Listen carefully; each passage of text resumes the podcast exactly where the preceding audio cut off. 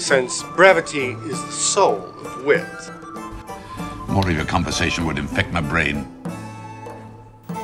Romeo, wherefore art thou Romeo?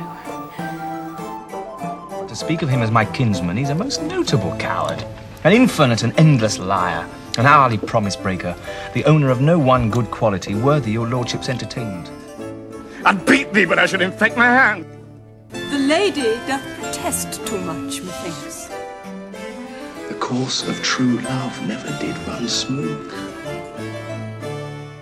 I'm Aid, I'm Lindsay, and this is the Big Pod. and today we are here to discuss the first of the epic later tragedies that Yeah. Shakespeare wrote, Julius Caesar. Big ones. The big ones, yes, the ones that we study in school and and that everybody talks about when they talk about the great works of William Shakespeare. You know, the Hamlets and the Othellos and the Julius The Caesars. Julius So- Caesars, yeah. Um, this is one I've been looking forward to for a long time. I don't know about you, Aiden. Um, I'd never read the play. I've seen it Yep. performed, but I've never read it. So this is a first for me. Yeah. Um, yeah. What, what did you think of the play? Uh, it's it's a quick read, uh, and it's it's an engaging play in a in a strange way. It's another one of those ones where, as you're going through it, you're kind of like, uh, who's the main character here, and Right. what's going on, and why is Ju- oh my god, Julius Caesar's dead halfway through, and it's like, it's it's Spoilers, Jesus. Well, I haven't even gotten to the 30 second synopsis yet, but uh, yes, spoiler alert, I guess. Um, but yeah, it's it's a it's a strange play, um, but it works in its oddities. It is very concerned about um, a few choice uh, themes, I guess you could say, Yes. and it explores those very well and very interestingly. So I will say I had I struggled with the beginning of it, partly because I was reading it on my lunch hour, so it Always I- hard. my mind was elsewhere. Yeah.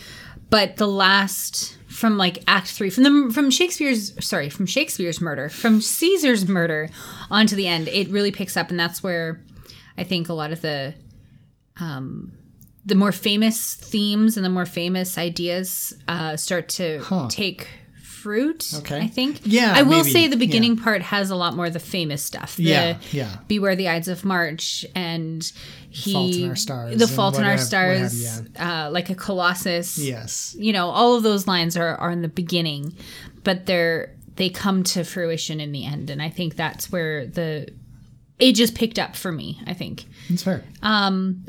As you mentioned, you are in charge of the 30 second synopsis today. So are you ready to go?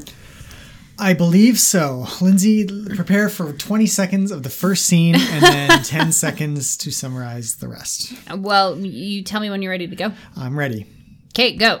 So, Julius Caesar comes back from his conquest and they want to make him king. And uh, Cassius and Brutus don't want that, so they plan to murder him. And then, spoiler alert, they murder him in the middle of the play. Uh, and then it falls into civil war because they don't murder Mark Antony, who was uh, Caesar's right hand man. Uh, they the two sides fall into civil war and they raise up armies and they fight. And then at the end, Mark Antony wins with uh, Octavius Caesar, and uh, Brutus and Cassius lose and kill themselves on the field of battle.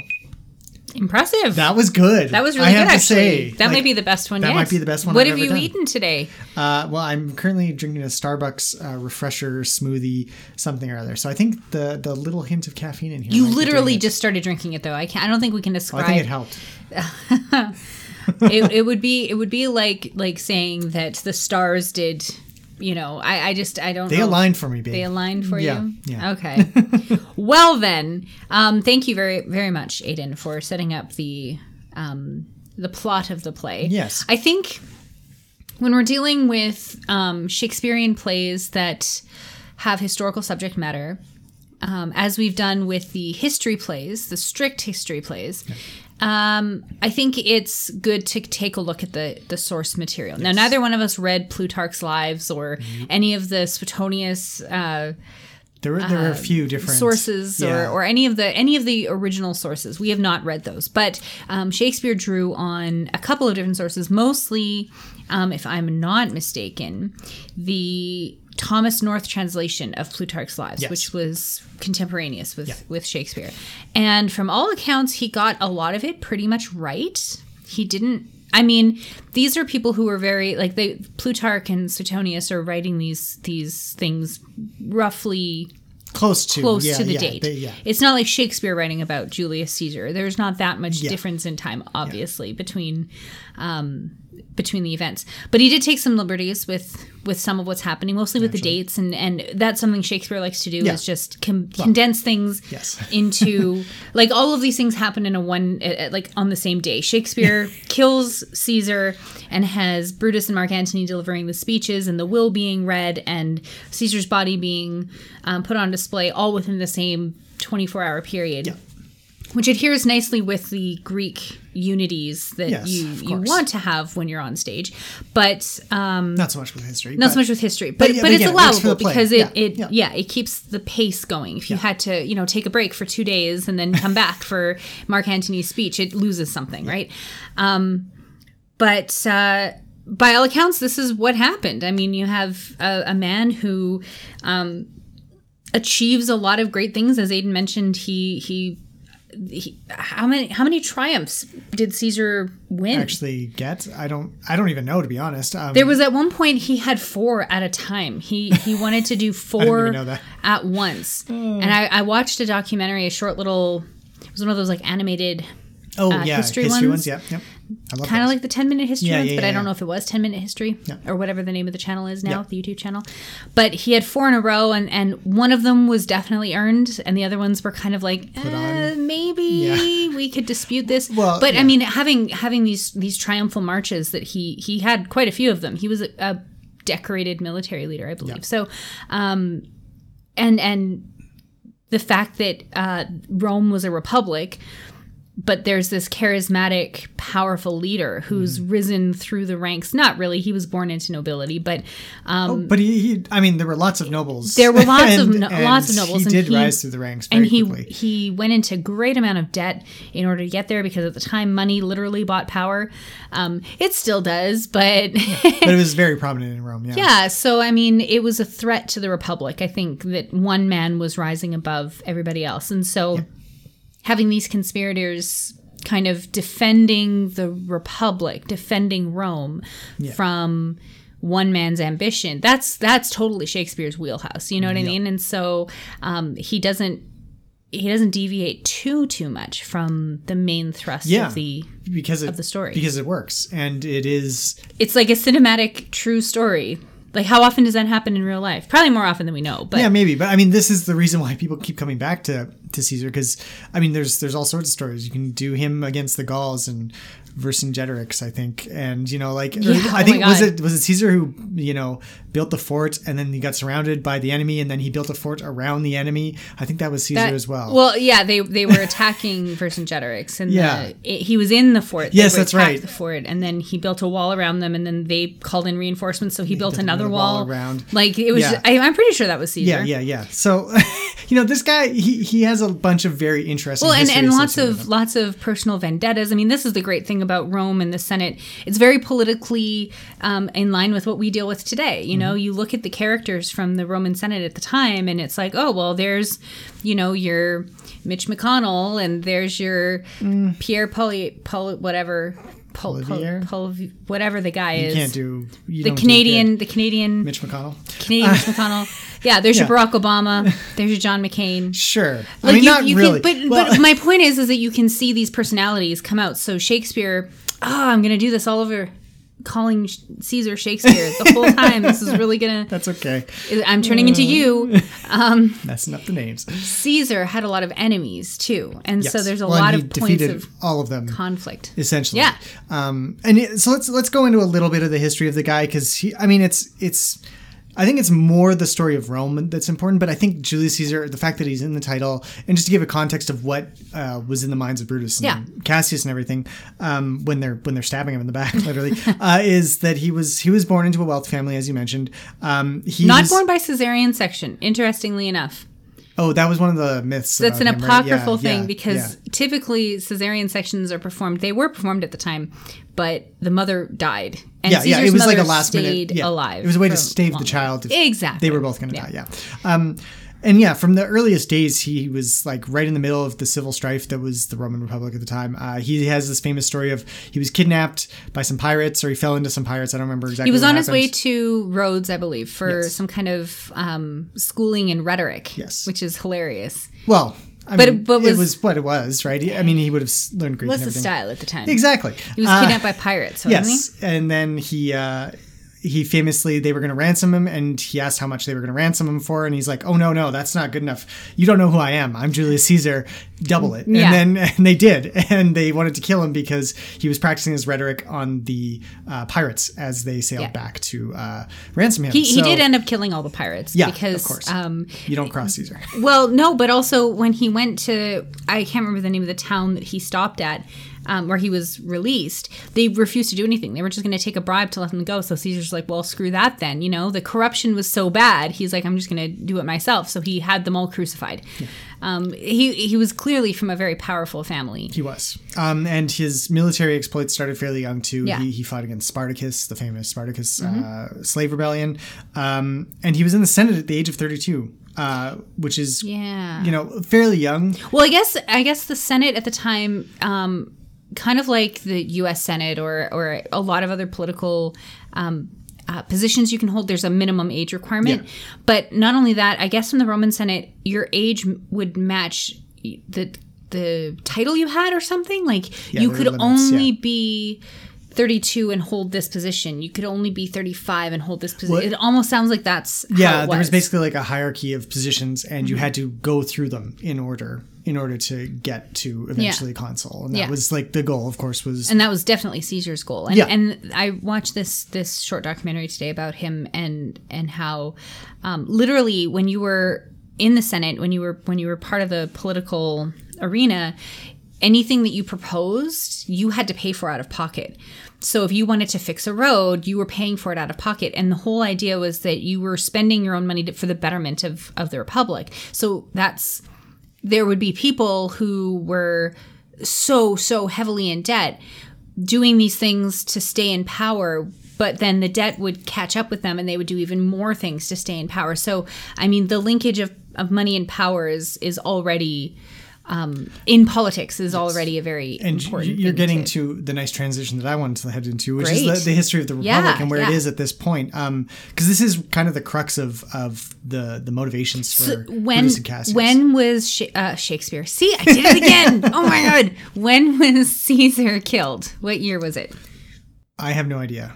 Uh, it was 44 BC. Okay, so, there you have it. Um, so yeah, before the uh, the birth of Christ, let's Yes. just say, uh, as a rough timeline measure. Um, but the republic had officially been proclaimed. I, I don't remember the year either. I think it was like 454 BC or something like that. Oh, it was, okay. It was around there. Um, that's mostly. You know that's conjecture. There's not hard evidence of the exact date of the Roman Empire or the Roman Republic founding. Hmm. The kingdom was founded 300 years earlier, uh, and it was a kingdom for 300 years, and then they overthrew their their uh, master, their king, and formed a republic. Right. Um, it, it it was lasts- formed in, in 510 BC. 510, okay, Yeah. there. And lasted until 27 BC. there you go. That's Uh, crazy. So it was it was a fairly long lasting thing, but again, it, it's not clear exactly how long it had existed in its purest form because there were so basically there was the Senate. Did it ever? Yeah, oh, well, potentially. I mean, Okay, I'll stop interrupting. You just go on. because it's Do your it is it is a little confusing. Yeah. It's it's um, there were the systems that were in place. It's, like if you read just the Constitution of the United States, you'd think, oh, okay, that's how it's supposed to work, and then you realize there's all these things that just happen the way they happen like because the electoral college. no, the Electoral College is in the Constitution. Oh, I'm is saying- it? Oh, see, I don't read the Constitution. Clearly, So, but small things like like um, gerrymandering. yeah, yeah, that's not in the Right. Constitution, but it's something that happens Yes, in the okay. American Republic as it stands. Yeah. And there were a lot of things like that in uh, the Roman one. So there were all these positions, these consuls, uh, proconsuls, praetorians, these all these important public offices that again, yeah, you were supposed to go through in order. Um, and there were there were all sorts of fights between the plebs, the plebeians, and the, the patricians over who had what access to what uh, political roles and all these things. This happened over f- hundreds of years, forming these things, and gradually long story short, you know, Classics 101 summed up in t- two sentences is things gradually fell apart and it paved the way for uh, the entrance of a singular power. This Right. had been happening for. Uh, there was a guy I forget his name all the time. He. Marius, yeah, it was Marius. He reformed the army, uh, won a bunch of big battles, and of course that won him a bunch of prestige. And then he came back and he was like, "Well, maybe I'll just rule Rome." And then he got assassinated, and then the next guy kind of did followed through. And then Caesar's kind of like the the final. Uh, well, I guess the uh, Penultimate. penultimate. That's the word I was looking for. He's the penultimate uh, kind of strongman figure in this d- decline of the republic from a republic into, uh, uh, you know, a kingdom or an empire as it eventually becomes under Octavius. So. It, it is this kind of downward slope, and it's the thing that the American framers had in mind. They were like, "Well, we want to make sure this doesn't happen to our republic." Um, they didn't think of gerrymandering, of course, in 1776, but that was kind Or of the like Tea Party. or well, Donald They Trump. had thought of the Tea Party. They well, just yes, had the own. original Tea Party. But yeah, but, so I mean, this is this is obviously a very prescient play in that way because it Yeah. is it is all about this long-lasting republic that um, slides into autocracy, kind of crumbles under the weight of its own. Yeah, it just its own Disunity, yeah, it, it's it it falls apart because well, there's all sorts of assessments of why, but uh, basically it, it it had a sickness that was never treated. It was always treated by saying, "Oh, I'll fix it." Well, if we give power to this guy over here, Yeah. he'll fix it. Yeah. Instead of actually dealing with the root problems, Right. they just kept handing power to this person who could then say, "Oh, I'll fix it." Never fixed any of the problems that were damaging the republic. They might have fixed problem with a road, or they might Mm-hmm. have won the big war that they were worried about losing to Egypt or the the Gauls or whoever. Right? They Mm-hmm. were they were capable of uh, fashioning power in a way of unifying everybody, but not fixing the problems of the republic and the structure of Right. of how power was supposed to be shared and used and not abused.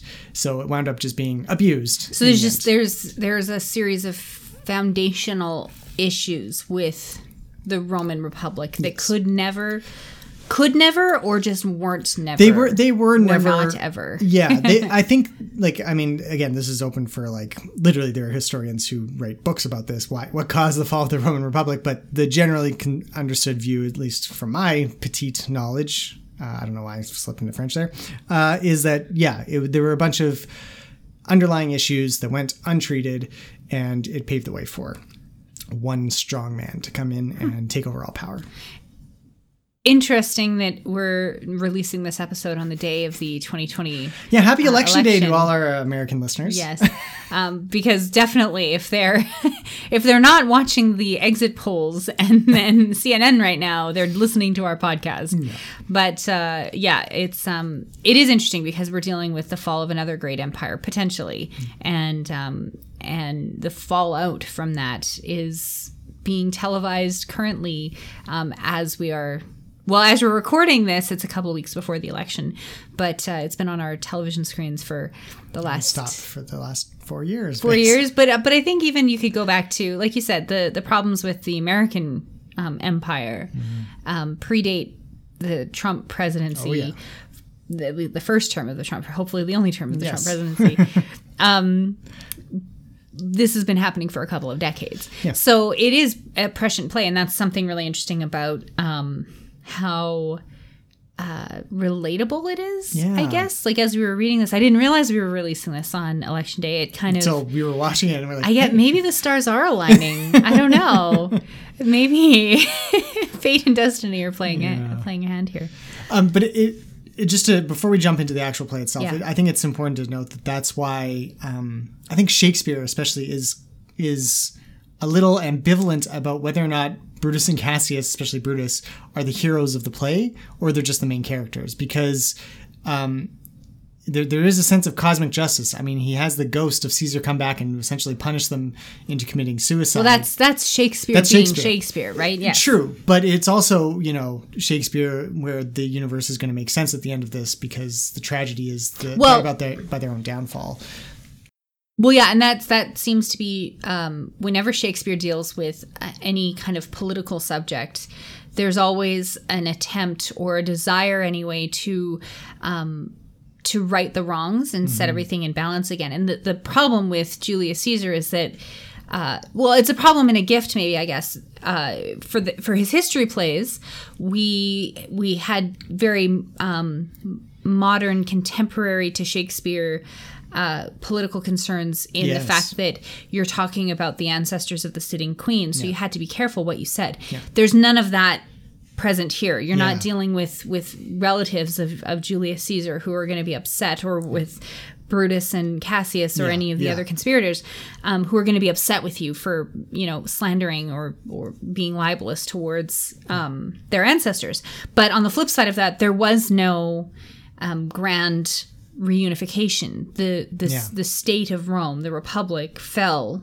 You know, thirteen no, sixteen years, seventeen years after the death of um, after the death, the death of Caesar. So having Mark Antony and Octavius at the end of the play kind of assert, you know, they pull out this um, uh, Hamlet esque finale, right? Yeah, Where yeah. there's the, the last yeah. man standing who says, who, who kind of pardons everybody of wrongdoing and says, we're moving forward. You're attempting that here, but without the historical underpinnings to make it true, which lends it a kind of, there's an interesting, like, hindsight is 2020 kind of thing where Well- it's almost ironic, you know? Well, I mean that's the thing. Like I mean, and that's really what the the center heartbeat of the play is about is the fact that they Brutus and Cassius want to save the Republic, Mm-hmm. And it's they beyond saving. destroy the well, well, it's beyond saving. Yeah, well, the that's thing, part of it because too. They do try and save it, uh, but they were always going to fail because y- you pointed out when we were watching it just now uh, earlier today, Lindsay.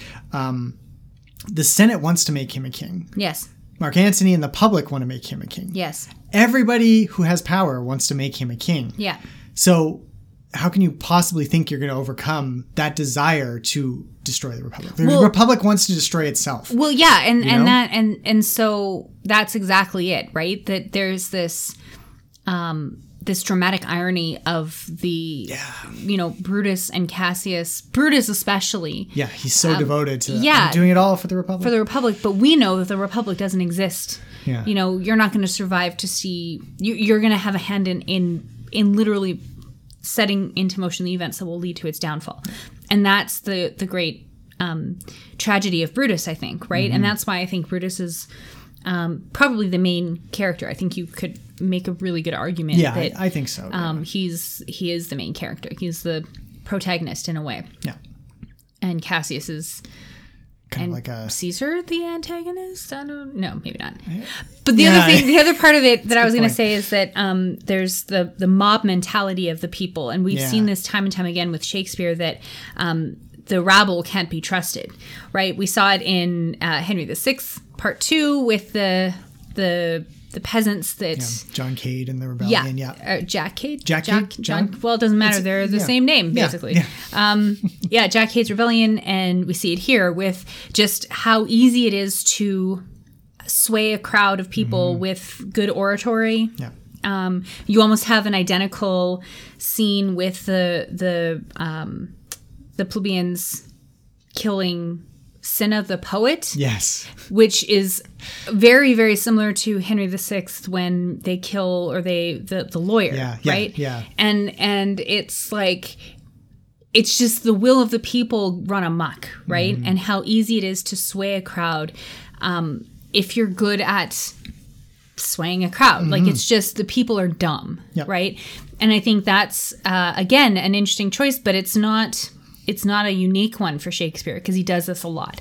He doesn't really trust the people, which is funny because you know where we've led is to by and large we we all you know a lot of us live in democracies. We live in in where the people have all the say and um ostensibly. ostensibly. And so but we we do run the risk of uh, mob like tyranny from time to time.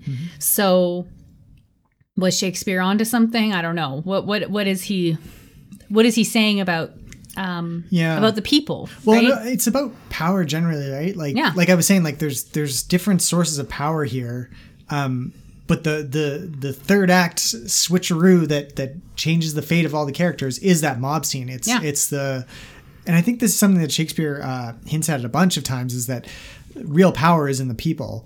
Um, he hints at it all the time, and this is his most famous example Yeah. because, the, you know, when Brutus gives his speech, you know, the the power is firmly in his hand. He walks off stage, and Mark Antony, in the Friends Romans Countrymen uh, speech, just turns it all around into um, him having hundred percent of the power, and basically the the the whole struggle at that point is over, and the power again rests in the people and their ability. His Mark Antony and later Octavius's ability to control and sway the people. But Brutus has that ability too. He start, well, he starts off that way, but then he's too stupid to exercise it, and he doesn't want to exercise it. He wants to say the Republic should have the power. He wants the Senate to have the power, and then the Senate doesn't want the power. The Senate wants to crown a king. You know, it's it's it's that inability to understand that he's lost. It is it is the biggest dramatic irony, and I think it's mm-hmm. something Shakespeare's audience probably would have known maybe a bit better than you or I. Like again, I had to. I've studied a little bit of Roman history, but it's not like we learned this in high school or Right, anything like no. that, right? Like it, it's it's totally foreign to us to to have this in the back of your head that this is all failure and all of this is is just patching up holes in the in the power uh, structure of the republic right Yeah. so i think but i think shakespeare takes it for granted that you know this is going to end poorly for brutus and that his entire effort is doomed and he's he's really shown as quite stupid. I mean, like he literally he's the one who vetoes killing Mark Antony. Yeah. He's the one who says Mark Antony should speak after us at Yeah. the funeral, and then at the end uh, he decides, oh, we should go meet Mark Antony in Right. battle as opposed to playing on the defensive. And you're just like Cassius, smack this guy up in the head because he's an idiot. Like he has no idea what's going on. Yeah, yeah. And and yet he is kind of a sympathetic character because he has this idealism. I think he Yeah. he he kind of wants the power to be in the hands of the people. Um, but at the same time, he, But when it goes there, he doesn't like the outcome. Well, and I think that's that's the the power of what Shakespeare is doing is is is the will of the people a good thing? I think Mm. he's making you ask that question because we can see how easily they change their minds. Are are they to be trusted? Yeah. I don't think Shakespeare is someone who would champion um, a Republican, republic yeah, yeah. in in England in the you know 17th century. He's not going to stand up and say yes, we should all have a vote. You know, like I don't think that's something that Shakespeare or many people would um, would have signed on for at this Mm-hmm. time. So I'm not sure that he's um, that he's making us sympathize with Brutus because he shares Brutus's ideals about republicanism. Mm-hmm. But but we do still sympathize with him and i think there are a lot of reasons why that is and they they have to do with basic human nature things trust and love and friendship and um, the desire to see balance restored and and these kinds of things. But we'll we'll get into that. I think our conversation about power is is is important and i, I kind of want to shift back to this um, because you said at the, a few minutes ago that um, Caesar didn't seize power for himself. He was mm. offered it and he turned it away. And we argued about this a little bit when we were reading the play because I don't see Caesar as being the ambitious person that Cassius mm-hmm. convinces Brutus he is. Yeah. But you do. Yeah, How? because he was ambitious his whole life, and this was just Okay, the next you- step. right. But within within, Within the, the play, context of the like play, yeah. like without looking at the historical Well, I mean, yeah, it's it's hard to say. I think I think I think the play's ambiguous Mm-hmm. on that front. I I think again though Shakespeare's audience would have associated. Caesar, the Czar, the Kaiser, you know, the the Emperor of Rome as being someone who holds power and wants power. So I I think even just by you know name analogy alone. You kind of walk in being like, "Oh yeah, Caesar's an ambitious guy." well, and anybody who is in a position of power probably is going to yeah have desired it yeah to increase that yeah. power. and and it's kind of an assumption but i th- I, I agree. I think the the play sorry i don't agree but i kind of agree. Yeah. i agree that the, i think that the play is am- ambiguous. I think it, it very much has you question. I think that's what the two contrasting speeches Yeah. of brutus and, and mark antony get at is was he ambitious? He there's no evidence of it necessarily. We offered him the crown. He didn't want it. So he clearly was not ambitious but brutus is a good man. So you know like you have that and then you also have Brutus and Cassius's real fears that you know this is an ambitious guy. Everybody knows he's an ambitious man. So far, They, his the ambition, Senate is going to Yeah. ask him to be king. They And- will offer it to Yeah. him. They And- haven't and yet, but they will. and so far his ambition has been for the betterment of Rome. But can you ever trust that to always be the case? Sure. That's why that's why you have a but it's an it's an anxiety. It's not Yeah. based on reality. It's based on on It um, it's- paranoia almost. yeah, right? to an extent, yeah. Which Shakespeare is very good at writing. It's not as as clearly evident here. There's not the same kind of descent into madness that. Um, someone like Macbeth has, or Yeah. uh, I mean, they Richard see III the- or something like that. He does see, see a ghost, ghost, and that's yeah. not a good sign. But um, but it's not he's seeing a ghost because he's going mad. He's seeing a ghost because his conscience is still there, but he's he retains a kind of clarity of mind. Brutus does Mm-hmm. um, until the end, and and he is held up as an honorable character at the end. Um, so I I guess I I I kind of always. I don't struggle so much with why Brutus agreed to assassinate Caesar. Mm-hmm. I think he's he's he's just an anxious person and he's afraid of what might happen. And that's something that is also very relatable. You know, acting out of fear is not um, acting from a position of wisdom necessarily, unless your fear tells you to avoid the bear that's coming after you. exactly. Um, but in this case, the fear may not have been un- may not have been it may have been unfounded. yeah. I, is that the Yeah, yes. that, that, that made sense. right? Yes, yes. Um, yeah. So I mean, it's and it's it's a good question about like, um, so why? I mean, Brutus does it for the for the because of that source of fear. Mm-hmm. Um, but does he have any other motivations? There's there's always that kind of question with when it comes to politics in in Shakespeare, and it's, Well, it seems like he has a lot of motivations not to. He's friends with Yeah. Caesar. Um, Well, that- Caesar's been a good person to him. They, they, you know, so there seems to be a lot more reasons for him not to, Yes. which, and, make and his he, choice so much more interesting. yeah, because he even says that he's like, you know, in his speech, he talks about how much he loved Shakespeare, how much he loved Caesar, how much he loved Caesar, um, but he loved Rome more Yes, yes, and that that I think is is the t- most telling part about yeah. why he did what he did was because Rome and the Republic meant more to him, which is a weird thing. I don't. It's a very nationalistic thing. I I can't relate to that. I I don't think I would ever put Canada above my friendships with somebody else, and you know. If you were friends with a dictator, you wouldn't shoot him in the head.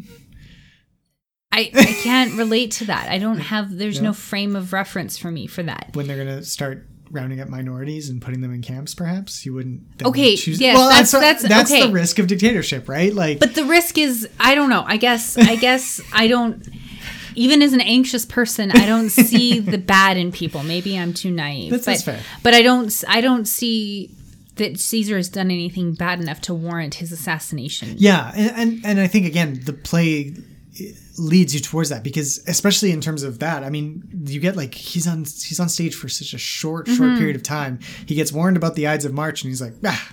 And then he goes off, Mm-hmm. and then you, he's off stage when he's handed the crown. You don't even get to see No. that aspect of it.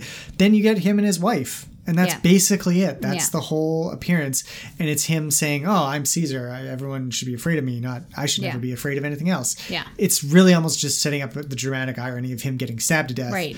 That's his whole purpose. You don't get much of a character, so Mm-hmm. you don't get the chance to make that judgment for yourself. You're you're taking it at face value from Based on what Mark Antony, Brutus, Cassius, what they all say about him. yeah, it's very much second person or second hand characterization, Mm-hmm. and it's it's it's it's a good way of telling the story because I think Shakespeare latched onto a really important part, which is that Caesar again is is better as an ideal. Yeah. and you don't want to give an ideal too much Character. character because you just want him to be able to be talked about. You Yeah. want him to be the dynamic. Well, and that's the thing. only way. That's the only way that you can set up the kind of struggle that you do have in this play, Mm-hmm. which is about people's perception of a of a man. yeah, Um, it's the the exact same thing that makes horror movies so great when they don't show the evil thing that's lurking around the corner because the idea of it is so much more terrifying than actually seeing it. So if we had seen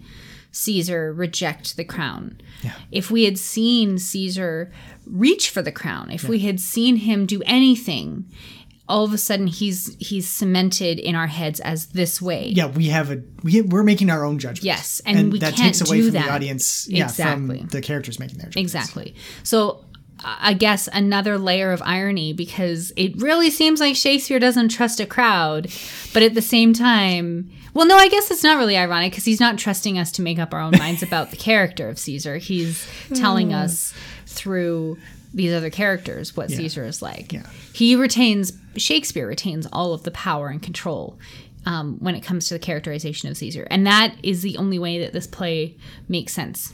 So I guess kudos to Shakespeare for that. Yeah, yeah, he he was pretty good at his job. Yeah. Countrymen. Lend me your ears!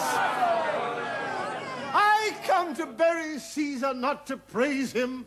So, coming to the idea of fate and free will, I think is another important one that Mm-hmm. comes up, and and that's really centered around um, two things: the the fact that uh, of the Ides of March. Yeah, it's being uh, the biggest. Yeah. Yeah, and um, uh, Brutus's.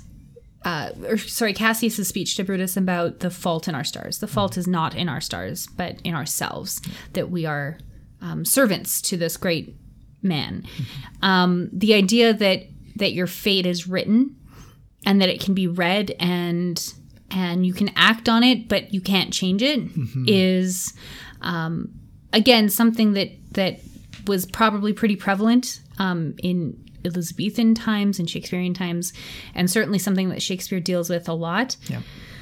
But and it was definitely something that was common at the time, which makes it so much more interesting that that Shakespeare has Caesar, well, and Caesar himself, uh, you know, according to all the other sources, really dismisses Calpurnia's, Yeah. you know, her her prophetic warning, dream yeah.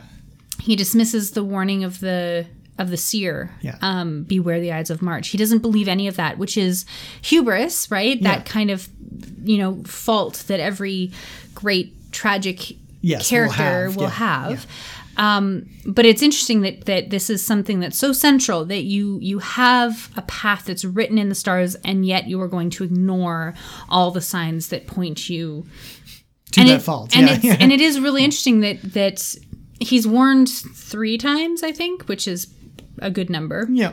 Um, but in the last one, when Calpurnia begs him not to go and stabs herself in the thigh in order to prevent him from going, no, that's Portia who stabs That's Portia, herself. yeah, yeah, yeah. But either way, there are women who are telling people not to do things, Yeah, and they're yeah. ignored time and time and again.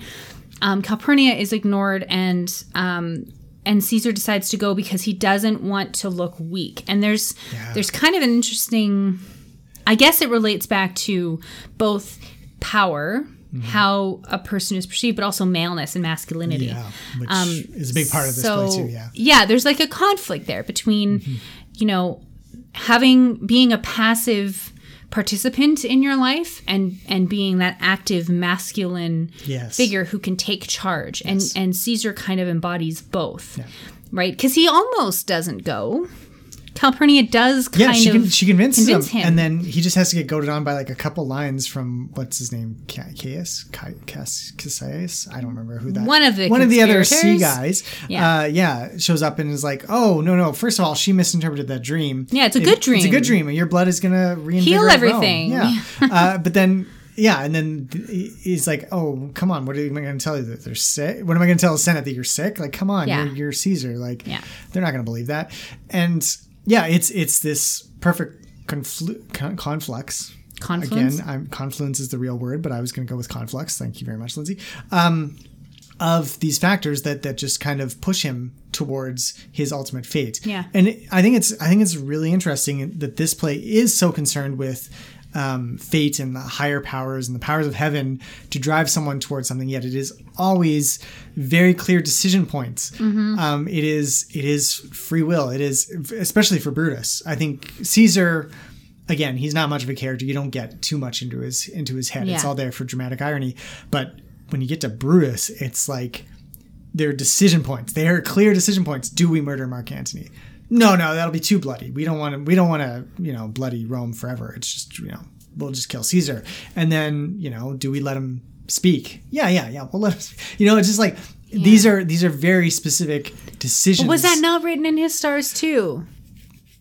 See, this is yeah. this is the thing, right? Because free will versus determinism has always led to this argument between you and I, and so we're gonna, you know, we we bicker on this podcast. That's why we exist. So, I mean, why not lean into it right now? Because it really does seem like you it could go either way, right? You could say that Brutus is determining his future, or you can say that this was preordained, and he was always going to make this choice. He was always going to betray Caesar. He was always going to. Um, Let Mark Antony back in. yeah. Exactly, Yeah, right? Yeah. Like all of these things were were preordained, predestined. yeah. Like how it- can you know? It- It's true. I think that the thing that makes Brutus more interesting than Caesar is that Brutus is the clear leader, whereas Caesar's kind of manipulated and played with. Um, and to maybe, uh, well, that's not true because, and that was one of the things we watched the 2017 all female cast. all female cast stage production of Julius Caesar, and they cut out a scene early on. Oh, yeah. uh, where Cassius uh, manipulates things so that there will be flyers and and notes sent into Brutus's home saying you should really do this for the good of the republic. Yeah. Um, they just have Brutus getting the note and reading it. Yeah. Um, they don't really address how it got there. Um, and in that production, Brutus very much is not only the central protagonist, but he's the only one making the decisions Right. um, and he's he's the leader of the the conspiracy, and he is. I, th- I feel like the play that production wants you to think that this is free will. Yeah. Um, I, I think a different production could very much have it lean on it being like everybody's getting manipulated. Everybody is in some way or shape or form getting tossed and turned by the fates into their eventual path yeah. But yeah, I think I think I think this is yeah one where you could you could see it either way, and you could probably stage it either way. Yeah. Like the version that we watched back in January, which the Yeah. Winter Shakespeare Festival that put on here in Edmonton, um, felt very much like Cassius was the ringleader and Brutus was kind of being manipulated. Yes. And um, the version that we watched today, I mean, it was very cleverly staged. There was like a, a frame narrative around it of these women in a in a women's prison putting on a play. So it was like a play within a play, really. And I think the the idea that the events of the play are being driven by free will but in a play within a play about women who are being incarcerated Yeah. and have no free will Yeah. is It an undercuts that, interesting yeah. well yeah it is right it's it's it's um it makes it so much more complex and and meta in a way Mm-hmm.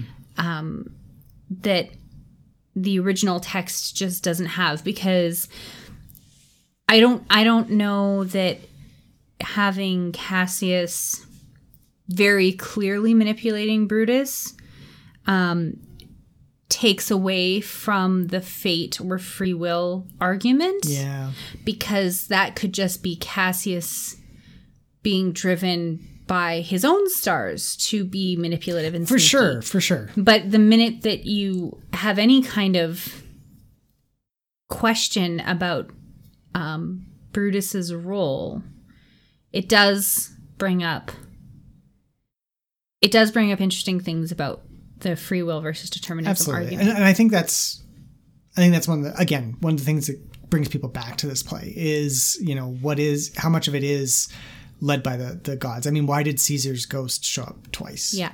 again to Brutus, right? Like, is it were the were the gods doing this? Was the Christian God doing this? Was Mm-hmm. that Ju- just Caesar's own force of will brought him back? You know, Right. um, and Caesar, you know, he said at one point, he's like, Yeah. "Why? Why I will this thing? I'm I'm willing myself to go." Or no, I he didn't I, want to. yeah, when he was I saying will that, not go to the seat. I will not the go Senate. to the Senate. My I will, will, yeah, yeah, yeah, will yeah. drive this, right? Like his will is so powerful that he can, he can bring himself back. So is that literally just him? Is that his Caesar's free will But yet it's- infringing on everything else? But then does but that yet he's not. He, his will does not is not strong enough because the slightest question about his health and masculinity, Yeah, you know, causes him to backpedal and and head to the Senate anyway. yeah, you know? And that he he can't be seen as womanly. And i think that that does lead into it it dovetails very nicely with the the women Yep. in the play because um, free will is a very masculine concept. If you can control your identity if you have agency you are masculine you are a man. If you do not have agency if you are not able to exert control if you're just a passive person that's a very feminine thing. So the women are the ones who have prophecies and, and visions. yes. Calpurnia dreams of these things. Um, the seer or the It's almost always a woman played by one or or, yeah. or is is effeminate anyway.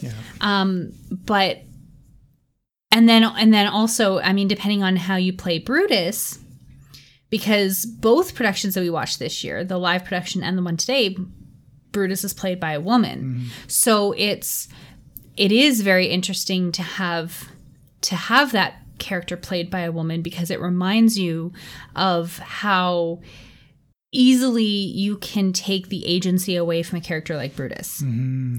But but but again, Mm-hmm. Yeah, yeah. interestingly, in the production, the gender lines, 2017 production that we watched today, Brutus does seem to take control of things. Yeah.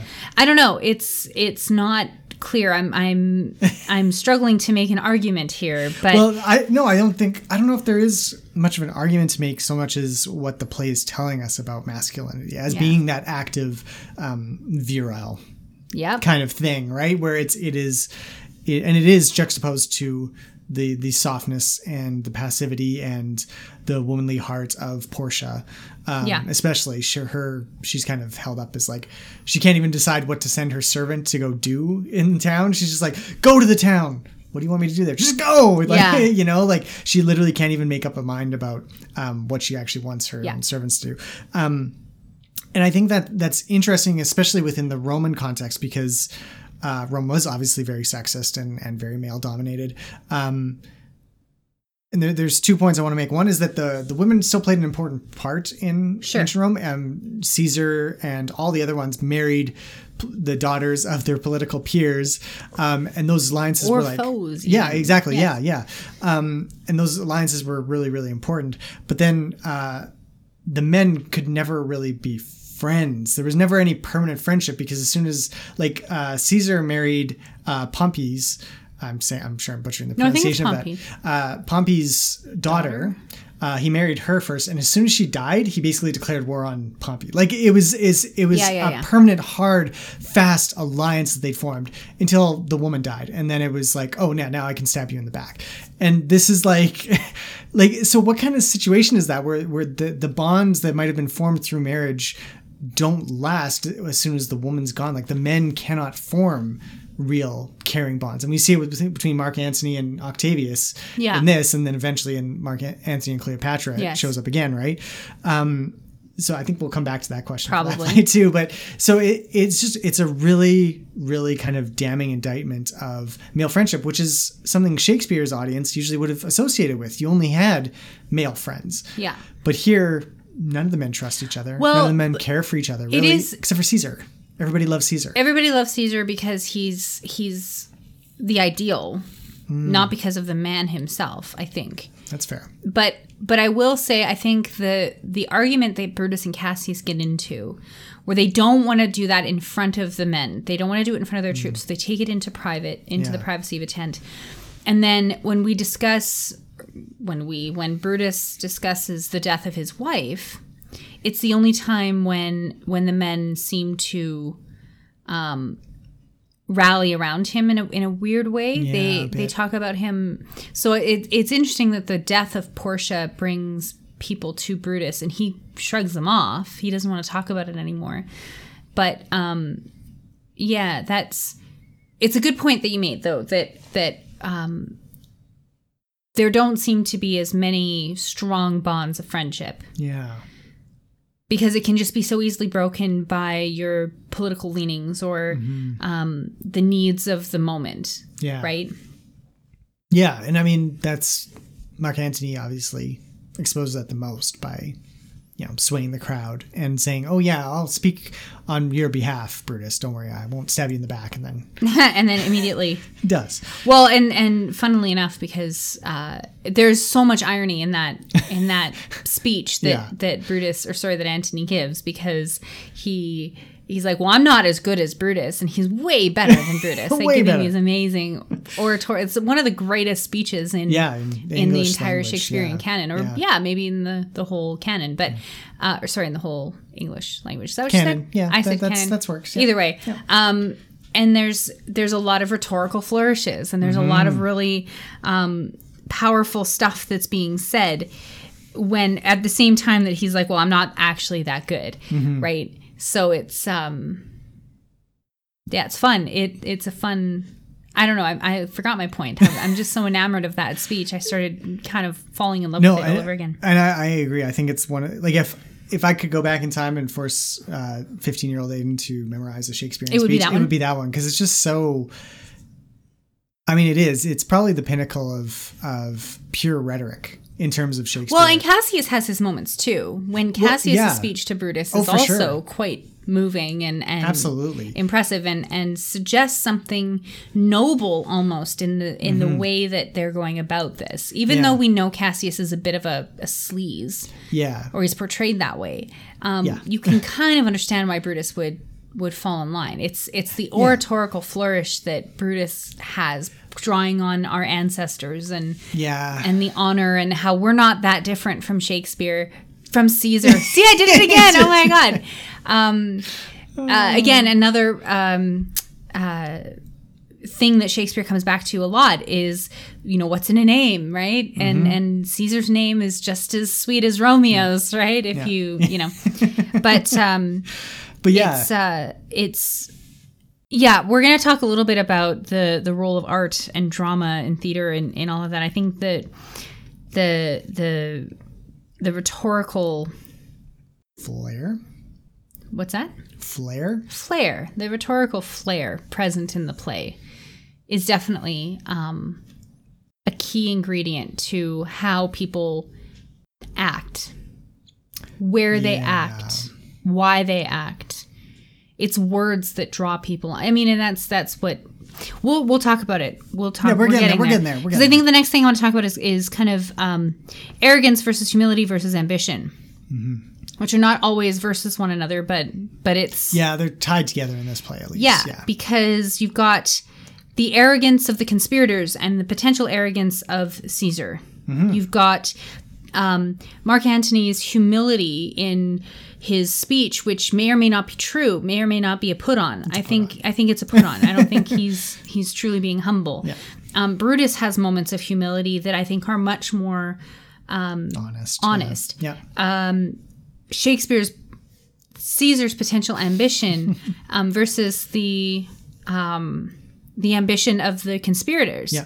And all of these things are are kind of contrapuntal in a way. They they Mm-hmm. really do play off one another, and you're forced to see see things in in binary or in pairs. Really, right? There's um, Caesar and Brutus. There's Caesar and Mark Antony. There's Brutus and Mark Antony. There's Brutus and Cassius. They're all played in relation to one another. Yeah. And it always seems to hinge on who is being humble and who is pretending to be humble, who is arrogant and and who is Openly perhaps- ambitious Yes. versus yes. yeah Yeah. yeah right and i think that is um but it's still subtle it's not like it's it's macbeth's ambition which is very much out in the open Yeah. it's not um the the the put on humility of hamlet Yeah.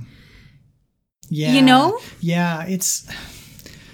It, I'd, I'd say this is like Shakespeare's kind of like opening. salvo yeah, about the, these topics, Yeah. really. Like, and it's and it's actually kind of all here, Mm-hmm. um, in maybe more interesting ways. I think Julius Caesar's ambition compared to Macbeth's is actually more interesting because we don't know whether it's real or not. So then it becomes a springboard again for the other characters to project their own Yeah. sense of ambition Yeah. onto it.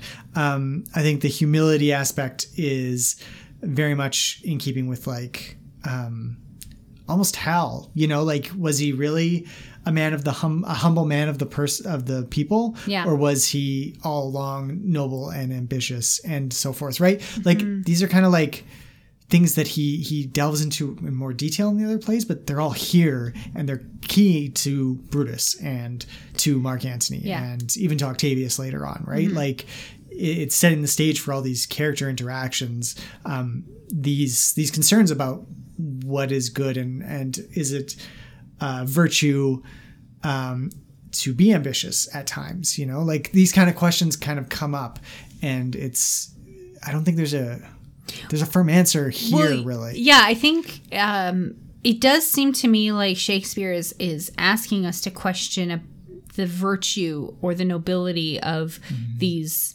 various aspects, which I think. Um, one of the questions we we were going to talk about, but I think we're going to leave for um, for our uh, ancient bickerings today, is a question we've we've talked about with the history plays is is what makes a good leader. Who is the ideal leader in this play? And i think that's a central question that shakespeare wants us to wants wants us to ask at least even if we can't answer it. And and looking at who has the most noble or virtuous um, position would be the the person that would be the the ideal leader. Maybe, right? yeah. like like leadership you need to have arrogance to be a leader. You need to have humility. You need to have ambition. You need to have all three of these things in a kind of balance. No one character seems to have all of them at any one time in balance. Yeah. Right? So except maybe mark antony. I don't know. Well i don't think so you don't think so again we're going to come back to we're this, going to come back so to this let- i know let's not I know. dive too much into but it but is, that's a good question is yeah. arrogance or humility or ambition considered a virtuous thing yeah i don't think the play answers that The play doesn't answer that at all. um, I think that it of all three of those, probably humility is is the one because it seems like being humble. Um, if you aren't humble, you're going to have a much harder fall than if you are understanding of your position and and not overreaching in your i disagree but okay yeah. So I don't really know what I'm getting at here with the with the arrogance, humility, ambition thing. I, I feel like I had a point, and I'm again, I'm con- I'm I'm I'm lost in my own thoughts again. That's okay. It happens. Um, I think it's fair because I think I think honor honor is kind of another one we'd uh, we mentioned briefly in our notes here about uh, how honor also plays a key role in terms of the characters' motivations and how they perceive each other, and how that then in turn influences their their choices and their ambitions and their uh, their drives. Right, like. Um, Cassius and Brutus are worried that Caesar has has been putting too much honor into Rome like a piggy bank and he's going to crack it open and take over the whole place with the money that he saved up with the honor that he's kind of accrued over the time right Right. and then uh you know Brutus is an honorable man you know Mark Antony is playing with the idea of honor as another source another virtue that that people can um that people possess and then uh, they use As a cudgel almost. yeah, to- exactly. Yeah. And and so it's it's these these elements are just crisscrossing in terms of um what I think honestly at the end of the play it's kind of like well who's a good person out of all this? Yeah, yeah, yeah. And again, I'm not too sure the play thinks anybody is. I think Well, well, the end of the play it ends with Mark Antony saying that all of the conspirators conspirators are bad people except for Brutus. He's the only honorable person, which I I it's never I haven't seen it, and I've seen this play performed three times. I've never seen it played not straight. yeah, yeah, like he's that like, Mark oh, Antony yeah. honestly perceives Brutus as being an honorable person. So I think we're supposed to read Brutus as an honorable person who has Yeah. been led astray or whose stars just happen to align in a way that makes him act dishonorably. But does that not but make it- him an he- dishonorable person? Yeah, I, I mean, well, and that's that's maybe the the key question of the play is can you be an honorable person While doing bad things, or was it a good thing? Was the murder of Caesar a good thing? Well, and that and you're right. That is the central question because it it it feels like it depends on your motivations. It depends on why you're doing the things you're Well, doing. For Cassius and for the other conspirators who don't really we don't really understand a lot of the reason why Casca or Cinna or eh, you know any of the other um, conspirators are doing what they're doing. They're just blindly following Cassius. Cassius seems to want to do this for reasons unknown. He doesn't seem to like Caesar at all Yeah. but but Brutus because he's a friend of Caesar's, but he's convinced that what Caesar's doing is bad. Um, he's he's doing it in the service of a of another good. Yeah. He's doing a bad. The ends justify the means for him very much. Whereas for the other characters, we don't know what their means are, so we can't really say what the what the ends if the ends justify that. So in that case, I think it's it's very complex when you look at Brutus because he is the protagonist. He's an he's almost an anti-hero along the same lines as Tony Soprano, right? Where you're doing these bad things, but in the service of some greater good. Yeah. So doesn't that count for something? Yeah. You know, if the good place were a real thing, you know, how would the balance of Yeah. of sin, vice, and virtue be be Balance out weighed for him? Yeah. And I think, yeah, and I agree. I think Antony, at least, does seem to offer a, a pretty strong support of Brutus as, as a good person at the end of the day. Um, but I, I think the, and I, I feel like part of that is, is kind of like a Christian dogma kind of coming back in, in the form of the ghost, especially as being Yeah. like, like Hamlet's go Hamlet's father's ghost, you know, Mhm. it's, it's, it's a personification of, of an evil that's been done. So the murder of of Caesar was evil, but uh, Brutus is appropriately uh, guilt ridden over it. Yeah. You know, he he he understands that again, murder is bad, and murdering your friends especially is bad. Um, Was I right to do this? was I Am right to do it? And the am fact that he grapples with it, I think, is maybe the the the point that uh, none of the other characters get. Well, and that's and that's coming back to the whole arrogance, humility, and ambition thing because that that seems to suggest that Brutus is not an arrogant person Mm-hmm. because he doesn't believe wholeheartedly in the rightness of his actions, you know, without question. There is no ambition. He doesn't want to take over the role that Caesar had Yeah. there is a, a sense of humility there in, in the fact that he he does allow this ghost to exist and he doesn't question or dismiss what he's seen he just accepts that i've maybe not done the right thing and then in the end he he commits suicide and he doesn't he asks someone to hold the sword so he Yeah. can run on it but in most depictions you know it's he's propping up the sword or he's he's committing the act himself he's not engaging unlike cassius who actually has his slave do it for him um, which kind of engages another man's soul in your sin right brutus does it himself which is what i perceived as mark antony's Yeah. Yeah. um, praise for him. praise for him is of that, yeah. he he died an honorable death because he took his own life rather than asking somebody else to do it for him. Weirdly, but um, it's uh, he's he's definitely not the he's not an evil character outright. He's not No. Iago. He's not Claudius. He's not uh, Lady Macbeth. He's not you know a purely nasty, evil, manipulative character. Even Cassius is not that evil. No, there's exactly. there's some real moral ambiguity there. Yeah. And I think that's the only the only way that you're allowed to get to the end of the play and feel that there might be honor there. Yeah. To be or not to be? That is the question. So the last thing that we kind of want to talk about is um, the the meta narrative, meta fiction, um, the the the way that Shakespeare brings in all of these things about art and drama and theater Yeah. again, um, commenting on the thing that we're watching or the thing that we're reading, the play itself. And Shakespeare does this a lot. We've talked about this before. Um, there are a few instances in the play where um, the action is commented upon as if it's going to be recorded for posterity, which it certainly was, right? I mean, Yeah. the the I can't remember the line and I don't remember who says it, but they're like, how many more times will this be, you know, shown on on stage in, in front Yeah. of people, kind of thing, right? Anticipating from the future, looking back Yeah.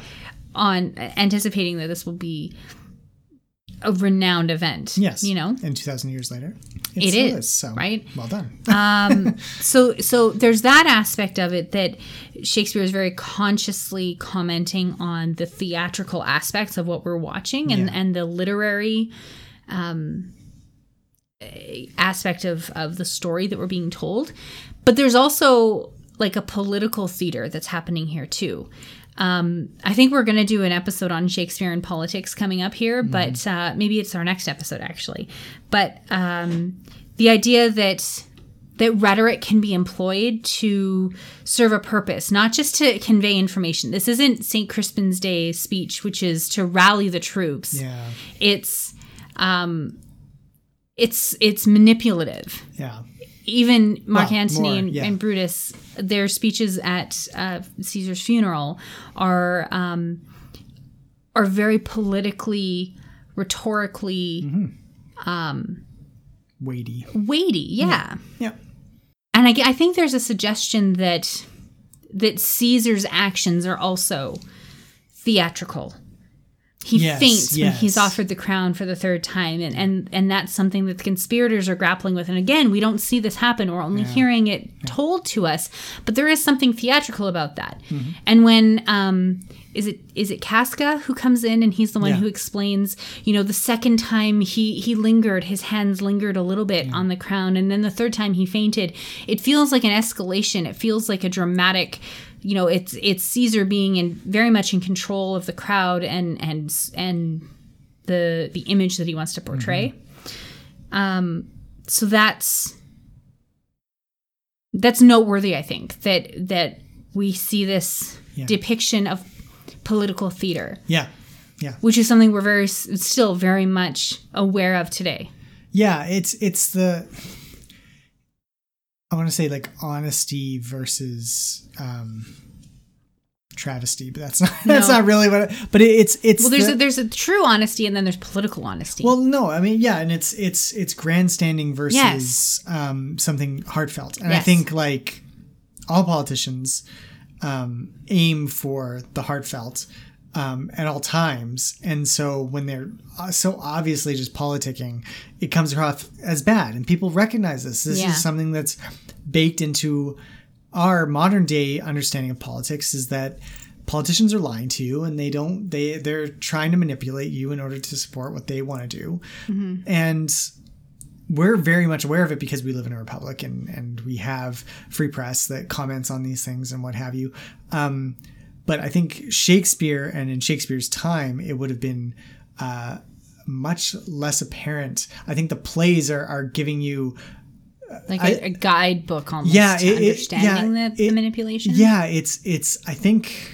You don't think people in the Elizabethan time knew they were being manipulated? Oh, For sure, of course. You get like the town crier saying, "Oh," announcing the same propaganda they've heard for three weeks. Yeah, like they yeah. get it, right? Okay. But but at the same time, I think um, the nuance and the um, the effectiveness of the lever pulling that go on in this play are um, are, are a much more pertinent commentary for our age as opposed to Shakespeare's age. I think um, it's hard to imagine Shakespeare um, coming out and saying, "Yeah, that that queen lady, she's just playing all you guys all the Right. time, right?" Like it, it's it's it's kind of a warning, but I feel like the reason we understand that this is what politicians do partly is because of things like this play. Yeah, it's it's very much pay no attention to the man behind the curtain while you're showing the man behind the curtain and what's happening. yeah. Without overtly saying it, it you're showing how how it's effective and how it's used. I, I think the scene with Brutus and Antony is one of the things that leads people to, you know, you can bring it up and say that's what Hitler did. Right. You know, like you can say this is how politicians play people sometimes. And I'm sure it existed. It existed in the histories itself, and Mhm. all sorts of things. I, you know, he had sources for it and what have you. Um, but I think a lot of uh, the reason we are so um, immune to a lot of that these days is because of examples like this. I think I think Shakespeare's influence in Yeah, okay. telling this kind of story uh, has had a long lasting impact on our political discourse. Save it for our Shakespeare and politics. You're going to want to tune into that episode yeah. because I think that's going to be a good one. Um, the last little bit about art, I think, is just the reference to poets and poetry in the in the play. You have um, uh, the poignant scene, sort of. It always upsets me when Cinna the poet is Oh, yes. killed by the mob. Yeah. Um, Because he has being the same name mistaken. as- yeah. yeah. not even really being mistaken. It's just literally the same name. And they're going to kill him for his bad verses instead of, even though they know he's not the same guy. Um, there's there's something happening there when a, when a poet inserts poets into a story. It's we're again we're watching the West Wing right now, and anytime uh, Toby Ziegler mentions being a writer, I see Aaron Sorkin just Yeah. writing that Oh, scene. It's like they're saying something, and in Aaron Sorkin's case, I think it's just ego stroking. But but I don't know what Shakespeare is doing here. I I, I get why he's um, meta commenting on the act of putting on a play with the events Yeah. of 1500 years ago with the characters commenting on those events as he's putting on the play. Like i get that. There's a really interesting um uh, melange of ideas that are happening there and I and I get that and I like it. And I know what he's doing by commenting on the political theater of the speeches. I don't I don't know why he writes poets into his plays or why he writes writing into his plays. Why this play? I thought it was just a funny scene. You just thought it was a funny scene. There's no poignant underpinning to No, it. Or I think anything? I think the fact that he's, I think it's it's more in all the other stuff we've talked about. I think the poet um, aspect is just that, um, you know, uh, yeah. I just think it's a funny scene. That's just me. I don't know. Do you do you actually see more? I don't know. I don't know. I, I thought we would have more of a discussion about it, and you've just been like, "Nope, I'm not not interested." Well, I just I don't know. I, I'm having a hard time as well drawing anything else out of it, but. Um, because it's such a short-lived scene, and the fact that I think it also does explain or uh, go into the ease with which, again, the public is swayed and turned into a bloodlust. Um, you know, just literally having the same name and the guy. Well, we'll rip him in half. Well, but it's like- then but then it is interesting because you know the power of a poet to affect change is not the same in the play in the world of the play sure, yeah, as it is in the world of Shakespeare or our world today, Well, where I- the the words yeah. of the poet Shakespeare can have a dramatic effect on our political discourse 500 Yeah. 600 years later but Cinna's words do not have the the same effect on the crowd that he's dealing with and they they pick apart his meaning they're looking for double meanings he Yeah, says yeah, yeah. wisely i am unmarried well then a fool is the only one who must be married they're looking for Yeah, meaning yeah. in in the words that he's saying where there maybe isn't Yeah. any extra meaning. I, I, I don't know. You could really pick apart his, what he Well, says I mean, and the double meaning, the double speak, it's I true. guess, of I mean, the, the one guy whose job it is is to use words cannot Yeah. save himself using words, whereas Yeah. everybody else does. Yeah, right? like exactly. It, is maybe that. Yeah. There's So I mean, is that there. is that a, a comment? Is that Shakespeare? You know, denigrating his profession or commenting on the limit of his power. I think it's more denigrating the crowd still. denigrating the crowd. I do think you're right. It's it's it's because yeah, yeah, like th- they've been turned into such a state by Antony that the guy who's literally the best at, at words can't turn them around. You know. yeah. The words just aren't enough. Yeah, anymore. I think it's past the point of words, maybe. And, Well, and- that and- is- and- that does happen after the turning and point. this of the is this right? is the thing so i'm i'm now drawing a comparison in my head between the conspirators and the mob that um, kills Cinna and QAnon and the other conspiracy theorists that exist out there where the words no longer matter. Truth and facts no longer matter and it's just about what you believe or what you can pick apart. So so when the the mob guy number 1 says, you know, starts picking apart what Cinna is saying, um, looking for alternate meanings. It's it's like the guy on Reddit looking for evidence of Pizzagate, you know, and so And there's always going to be evidence because yeah, because you lack can of read, evidence exactly is, is proof that there's evidence. Yeah, So it's it's almost in a weird way a prescient commentary on um, uh, what we're dealing with now. Mm-hmm. It's it's very applicable to the kind of mob rule that can take over in um, yeah. Politics, uncurated spaces, I guess, like the internet, right? Or in the the world of politics. Something interesting to think about, I guess. If I longer stay, we shall begin our ancient bickerings. So for this week's ancient bickering, we're returning to that question that Lindsay uh, highlighted earlier. Is there an ideal character in this play? Well, an ideal leader. an I ideal think. leader Yes. character in this play. Um, I'm going to go first Yeah. because I already thought of one, and I, I, you actually mentioned it earlier, and Mm-hmm. I, I kind of was like, no. And then I'm like, wait, but maybe yes. Uh, and I'm going to say Mark Antony. Okay. Um, and I will say this because he um, he was true to himself. Okay. And, and that's it's a strange thing to say because he was mostly true to Caesar, but he viewed himself as Caesar's um, right hand man. He was he was there to honor Caesar, Yeah. um, not to bury him. right. Uh, so you know he's he's uh, he exhibits all those characteristics, um, and in a slightly negative form. But I think it that's that's not a negative in terms of the play because the play is ambiguous about whether the murder of Caesar was a good thing or not. Um, and I, I feel like the play is kind of leaning towards again. It was inevitable. Caesar, someone was going to become a Caesar, whether it was Octavius or Julius, doesn't really matter because the Republic was falling apart. And I think that's what the play's kind of leading up to.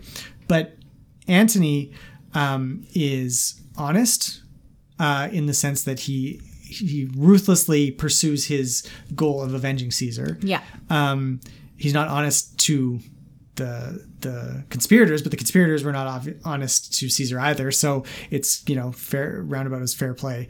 Um, he's uh, ambitious in the sense that he gets it done, um, but he's not necessarily over ambitious in terms of wanting to take over all the power in the world. He's willing to share with Octavius. There's the third guy who shows up in a scene and Antony just makes fun of him and is like, "This is the guy we're going to share power with." Right. All right, all right, whatever.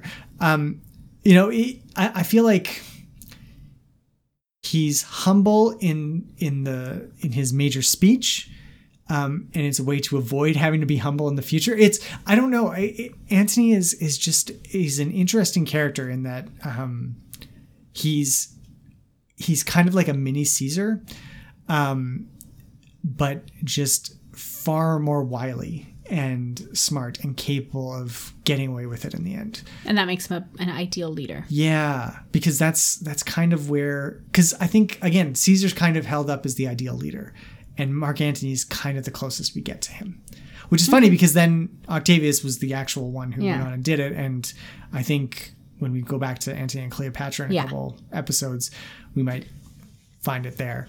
Um, is it a couple episodes, Lindsay? You're looking. It's quite a few. Okay, It's- so in a, quite a few yeah. episodes, we'll come back to this one though.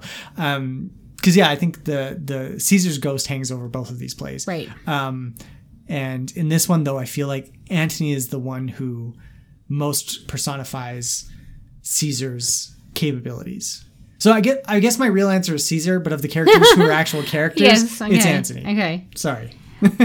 Interesting. What do you think? Um, I don't think there is an ideal leader portrayed, and I think that's the point of the play. I think what what, and this is just my personal opinion. It's almost like saying that the the fall, the collapse of the Roman Empire, the Roman Republic, is the fault of the leadership vacuum that exists where mm-hmm. there's no one who is capable of steering the ship anymore. And I think I think you're right that Caesar comes the closest. And if he had lived, there there you know whether or not he would have taken the crown or the the laurels um, is kind of a secondary question. It's it's the people, not that you can trust the people necessarily, but but he had their trust Yeah. and nobody else nobody else can live up to that antony does come close though so i will give you that but i don't think that there's any Yeah. ideal leader being portrayed i just don't see any real leadership qualities Well, in any of the characters they have flashes of it yeah. but I don't think they ever fully embody it. And I think that's that's what I was getting at when we were talking about the the the balance of what they what um, traits they have. None of them ever really hold them all in balance. Yeah. And there's always something that's that's going to tip them over, right? Yeah, and I, I when it, when you initially asked the question, Lindsay, I was going to say Brutus because he is kind of the main character and Mm-hmm. Sure. he is the honorable leader, but he's an idiot. Mm-hmm. Like he's not a good leader, as I've made clear in my uh, character assassination of him many times this episode. uh, you know, he's he's really not uh, capable the way that Caesar is. He's kind of the anti-Caesar. but Caesar's not a great leader either, and he also allows himself to be manipulated. So yeah, I, I, I think I'm going to concede this one to you, Lance, because I, the more you, the more you say it, I'm more I'm like, yeah, there's there's nobody who really stands out. This is a play about leadership and power vacuums, and you know, Well, a it's- republic versus a dictatorship.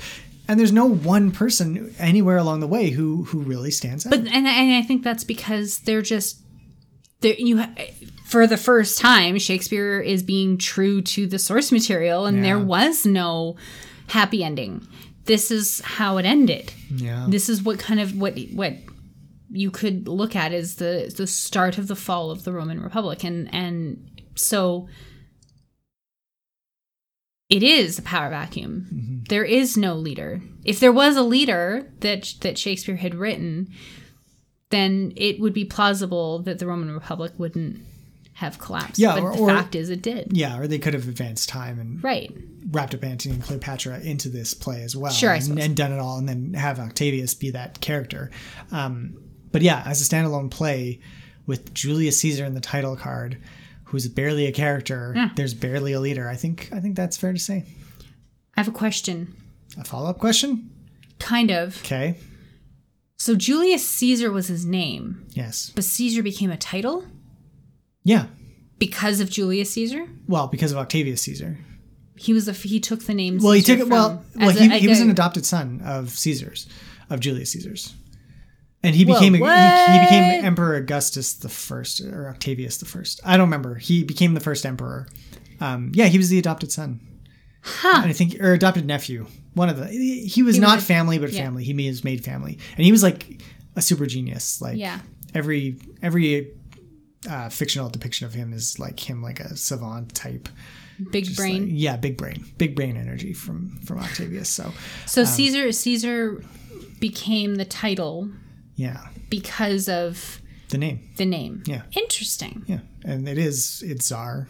Yeah, no, it's it's, Kaiser, lived to this it's- day, and and yeah. and also, I think the name means to like cut or stab. Yeah, doesn't it? Yeah, Yeah. Caesar Which is- salad. Big, big, big stab energy. big stab energy. You want to chop up that lettuce? Good. I don't know. We're tired. yeah, this is this has obviously been way too long of an episode. What are we doing next, Aiden? well, next we're doing uh, Shakespeare and politics. It is the next episode. yeah, I'm looking forward to that one. I think that'll be really good. What's our next play though? Following that, as you like it. Oh, that's gonna be fun. Yeah. So switching gears entirely to another comedy. Yeah. Um, You are not for all markets. Thanks. not you. Not you. Yeah, not the play either. Just my Yeah. favorite line from that play. It is. It's a good line. It is a good line. Um, so yeah, that was uh, a rousing discussion full of lots of non sequiturs and weird Yeah, tangents. and our our, and- our oratory f- drastically failed to Clearly- meet uh, clearly the, the levels of Caesar or any of the other characters. or, or even the lowliest of, of Roman citizens. yeah, they would all school, especially in Latin, Yeah. Yeah. because my Latin extends as far as that lesson they gave in uh, Monty Python. That's about as far as I go. Post hoc ergo propter hoc. Hey, that's better. Way to go, West. Wing. after, therefore, because of. it, yeah. After Yeah. it, therefore, because of it. Yeah, yeah. See, so I I could school that. I I know my Latin I'm sure you mispronounced it terribly. probably.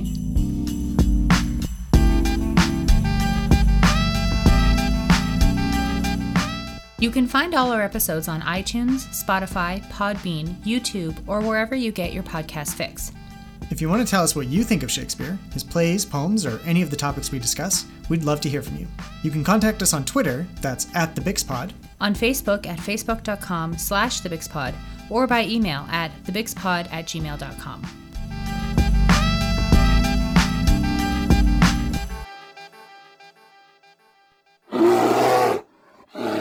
That's our cue to exit.